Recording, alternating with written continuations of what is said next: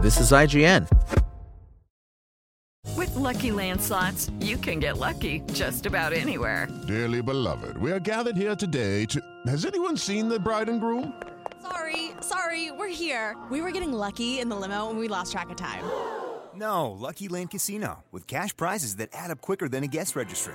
In that case, I pronounce you lucky.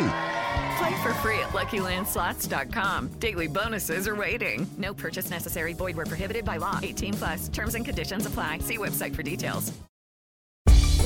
Coming up, Disney Plus's upcoming M C U shows have been impacted by the strike and Disney's new plan for streaming. Welcome to your I G N Daily News. But first, Starfield's proper launch is not until September sixth, but one speedrunner with early access to Bethesda's space epic has already beaten it in less than three hours. As reported by V G two forty-seven, YouTuber Micrologist posted a run that clocked in in exactly two hours, fifty-two minutes, and forty-two seconds. Starfield is massive, of course, with runs easily surpassing one hundred hours. As was the case with other Bethesda role-playing games like The Elder Scrolls V, Skyrim, and Fallout four, however, players quickly found ways to cut the fat. Micrologist's video, which obviously contains Starfield spoilers, so watch at your own risk, shows glimpses of the game's main story, but skips a lot too, given Bethesda's game director Todd Howard estimated it takes between thirty and forty hours to complete normally. The roughly three-hour speedrun will no doubt be broken again and again going forward, especially once Starfield launches proper on September sixth.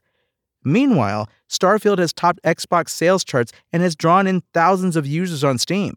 Game Pass members are currently flocking to the Xbox store to hand over an extra thirty-one dollars and forty-nine cents simply to play Starfield a few days early. The Premium Edition upgrade is currently the best-selling item across the U S and U K Microsoft stores.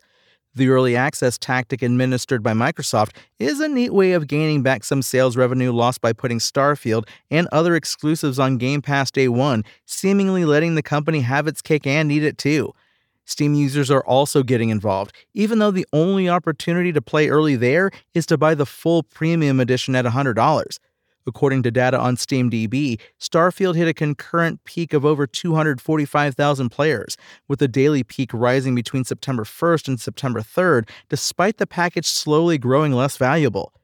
And The Witcher tabletop R P G has been placed on a disappointing hiatus, while C D Projekt Red works on The Witcher four, codenamed Polaris.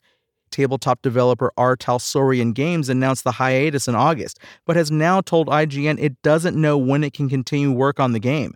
We're doing all right over here at Talsorian, though the news is disappointing to say the least, line manager and lead developer Cody Pondsmith told I G N.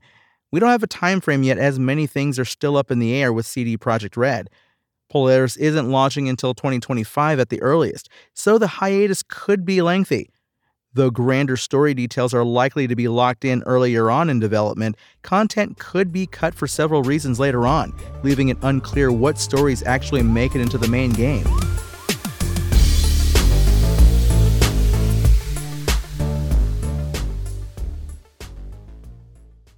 Marvel has reportedly shifted the dates for Agatha Darkhold Diaries, Echo, What If's second season, X-Men ninety-seven, and more amid the ongoing strikes and changes to Disney Plus' strategy. As reported by T H R, SAG-AFTRA and the W G A strikes have obviously impacted production and development of these M C U shows, but sources have also said Marvel wants to focus its effort to make each title an event for fans and audiences. Its plan to make that so appears to be spreading out its upcoming content releases more than ever before. While Loki's second season appears to be safe and locked into that October sixth date, the next show, the second season of Marvel's What If, isn't set to arrive until near Christmas Day. This anthology series was originally planned to arrive in early twenty twenty-three. Echo, which is a spin-off from Hawkeye, was going to be released on November twenty-ninth, but it is now slated to have all of its episodes drop in January twenty twenty-four. Echo looks to have a grittier and more grounded tone than other M C U projects and will feature cameos from Daredevil and the Kingpin. X-Men ninety-seven, which looks to pick up the torch of the iconic nineteen nineties X-Men series, was going to have a fall twenty twenty-three debut before Disney shifted it to early twenty twenty-four. Sources claim this show is retro and a love letter to the original, and that a second season is currently in the works. Agatha Darkhold Diaries, which was seemingly just changed from its previous known title of Agatha Coven of Chaos, was announced for winter twenty twenty-three. Now, the Kathryn Hahn-led series won't hit Disney Plus until early fall twenty twenty-four as a lead-up to Halloween. There were a few other shows that don't have dates that also appear to have been impacted by the strikes, including Ironheart, the Dominic Thorne-led series, which could have been released this fall if all the cards fell into place, now has been taken off the schedule as the strikes are preventing it from being completed. Daredevil Born Again was expected for spring twenty twenty-four, but the strikes have brought the production to a halt, despite them being previously hard at work on it. Lastly, Yahya Abdul-Mateen the second's Wonder Man was also put on pause in the middle of its production due to the strikes. That's your I G N Daily News. My name is Tony Jackson, and if you want more news on your favorite games and entertainment topics, make sure to visit us at I G N dot com. You can also download our free app on your phone or console and subscribe to our weekly podcast through the podcast service of your choice.